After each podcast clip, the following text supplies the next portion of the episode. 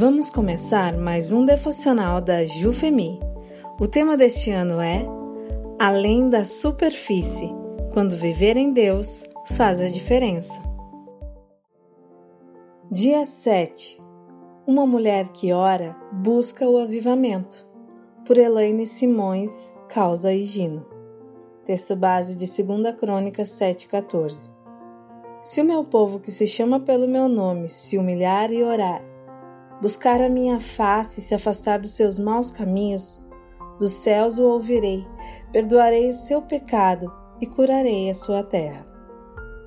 A mulher cristã é reconhecida por algumas características, não necessariamente pela aparência, mas essencialmente pelo procedimento.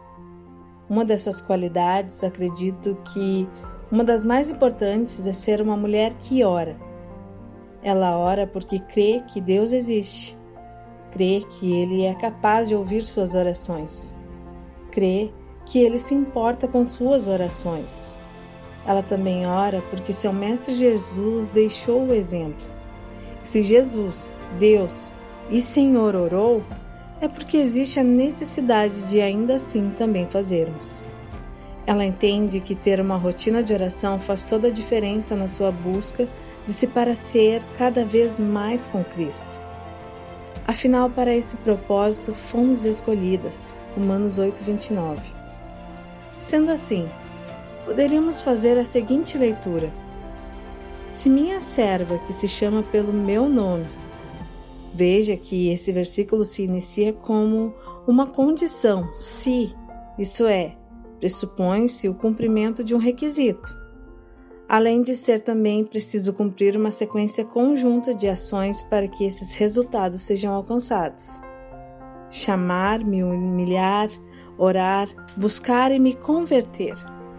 Além disso, a mulher cristã não tem somente uma identidade, mas ela tem uma identidade de pertencimento, serva. Ela não ora apenas, mas ela clama, se humilha, busca e se converte dos seus maus caminhos.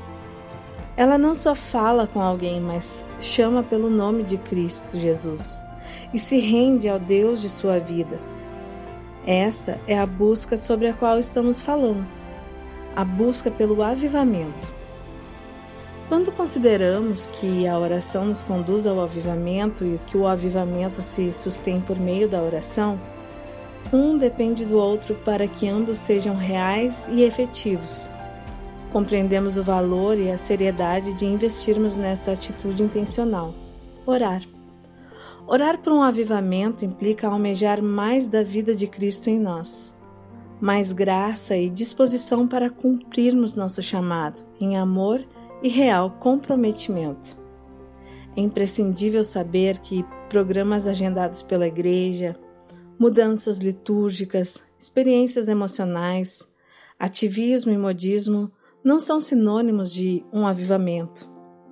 Tanto no Antigo como no Novo Testamento, a definição bíblica de avivamento é o constante e intenso agir de Deus em nós com a intenção de nos tornar mais vivos e mais ativos.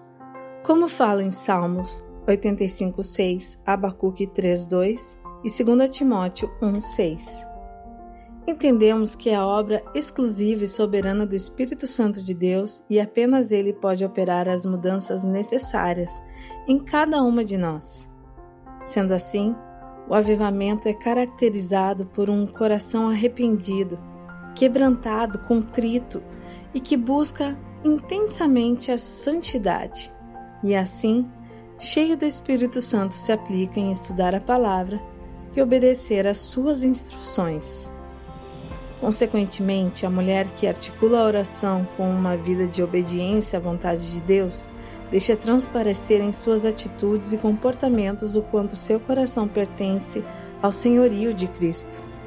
Uma mulher mais viva e ativa, pelo exclusivo agir de Deus, vai se envolver nas atividades da sua comunidade cristã e muitas vezes lágrimas serão derramadas, mas serão resultado de um coração avivado pelo amor humildade e obediência. Portanto, aquele requisito condicional do início do versículo, se, nos ensina o caminho a seguir. obediência. E assim, os resultados serão reais. Seremos ouvidas, perdoadas e curadas.